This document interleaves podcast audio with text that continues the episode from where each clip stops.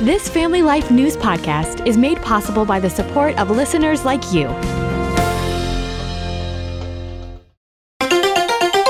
Next on the 5 o'clock report.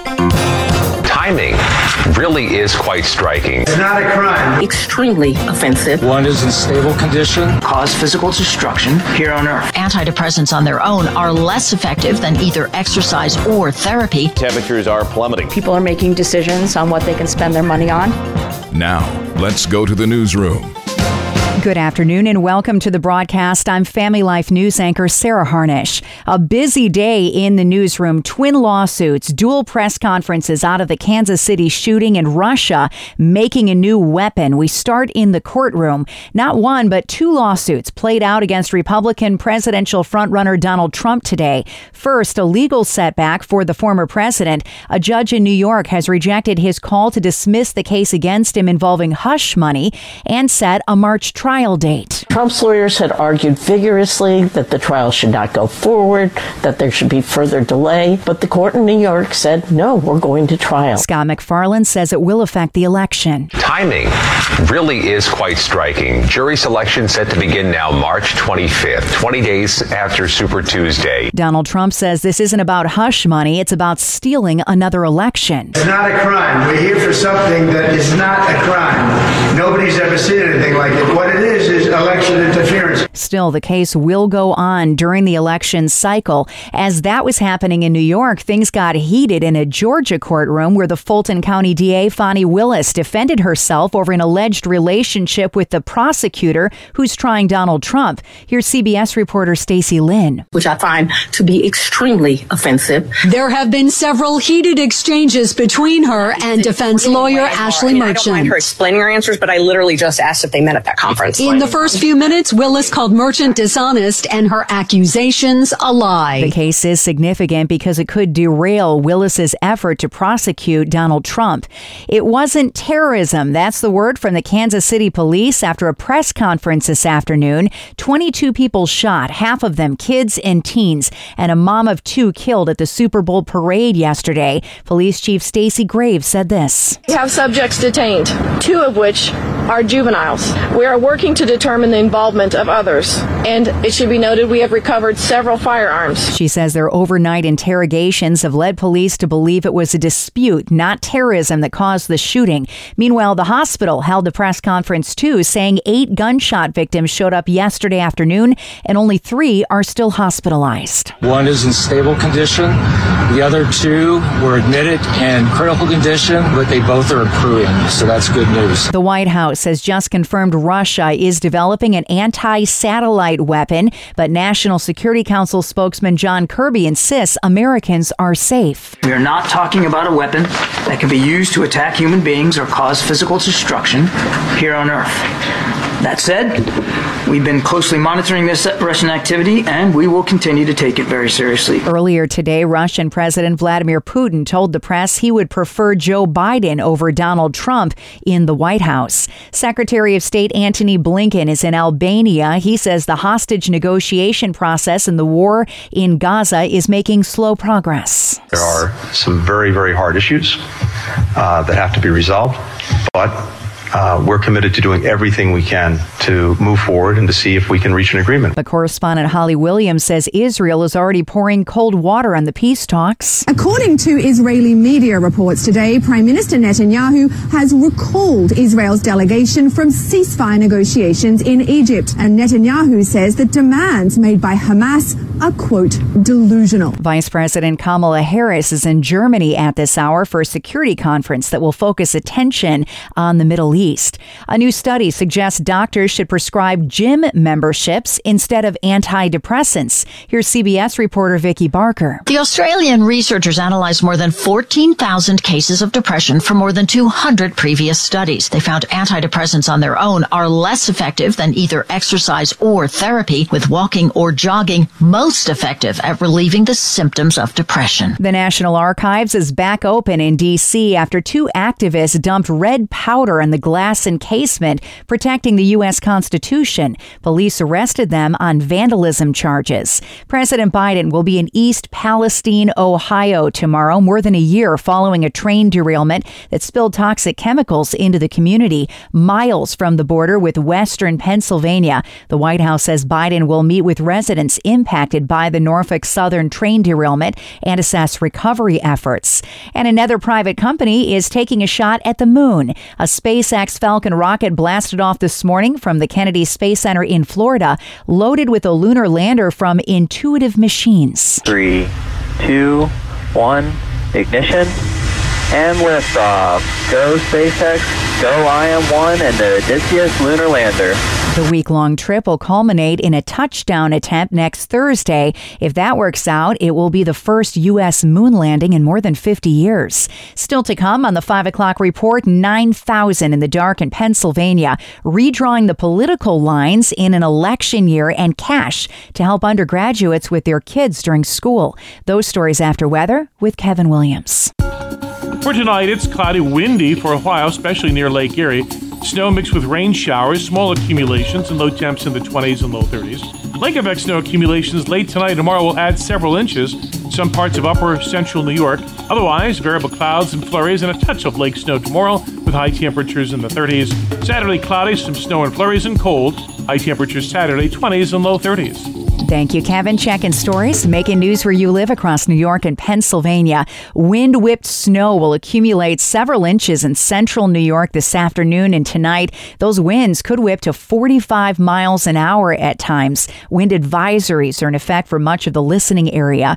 Meanwhile, 9,000 people in central Pennsylvania are on their third day with no power from the nor'easter that hit earlier this week. Family Life's Greg Gillespie has the story. The lack of electricity, Sarah, is a big deal. Three days and the coldest day of the week.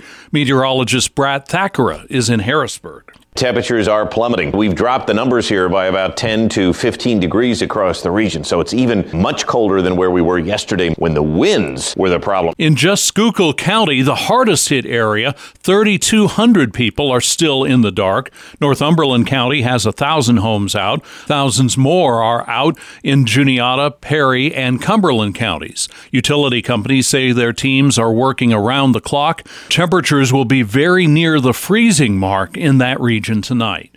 Greg Gillespie, Family Life News. Still no word yet from a 2 p.m. vote with New York's Independent Redistricting Commission. That's the group tasked with redrawing the political boundary lines. It can affect the outcome in the Empire State of the 2024 presidential election. Will the maps favor Republicans or Democrats? After the commission publicizes the new map, Jeremy Miller tells us what happens next. It needs approval from the full state legislature, which is controlled by Democrats, who sued to have last year's maps tossed after they lost seats and control of the U.S. House to Republicans. Now, those maps were drawn by an independent expert after gerrymandering by Democrats that would have given them a massive advantage.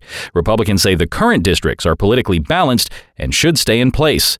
Jeremy Miller, Family Life News. The leaky roof is now fixed in the PA house. Renovations to the chamber ceiling are complete ahead of schedule. The house is closed until mid March due to that construction project. A new law next year in New York moves local elections or odd year elections to even years so they line up with state and federal contests. The only exception would be races for sheriff, judgeships, and district attorney. State Senator James Skoufis says it's all about increasing turnout. Right now, turnout in these local odd year elections for town and county offices is often 20, 30%. It's abysmal. Uh, the even year elections for president and governor, you can see as high as 70, almost 80%. Critics say the move takes the spotlight off the importance of local elections. The Pennsylvania Education Department has announced more than $1.5 million to help undergraduate students with children. Colleges and universities can use the funding for expanding childcare facilities and scholarships for tuition, housing, and meals. One in five undergrad students in the Keystone State are balancing the responsibilities of raising kids while pursuing a college degree. And now, a deeper look at the college application process. Today's Family Life News feature has insights for students and families planning for college and applying for financial aid. For advice on dealing with delays with a redesign of the federal FAFSA form, here's part of our interview with Houghton University's Wayne Lewis. This is a very uncommon year um, because of the changes with the FAFSA with the U.S. Department of Education. We're experiencing an extreme delay. Students were delayed in being able to fill out financial aid applications. Institutions likely won't even begin to receive financial aid data until beginning in mid-March. And so the advice I would give to families is to remain in communication with the institutions where your students are interested and as soon as you do receive those financial aid packages from the institutions, because we've been delayed, try to make those decisions as soon as you can to make sure that your, your young people are considered for all possible opportunities on campus and connected. If a student, mm, say they decided last fall or sometime in the winter, I'm going to go to this school, is it too late for them to make a decision otherwise if they find new information? It's not too late. It happens all the time. I would say, with the exception of a handful of schools that are incredibly selective, most colleges and universities will allow you to apply for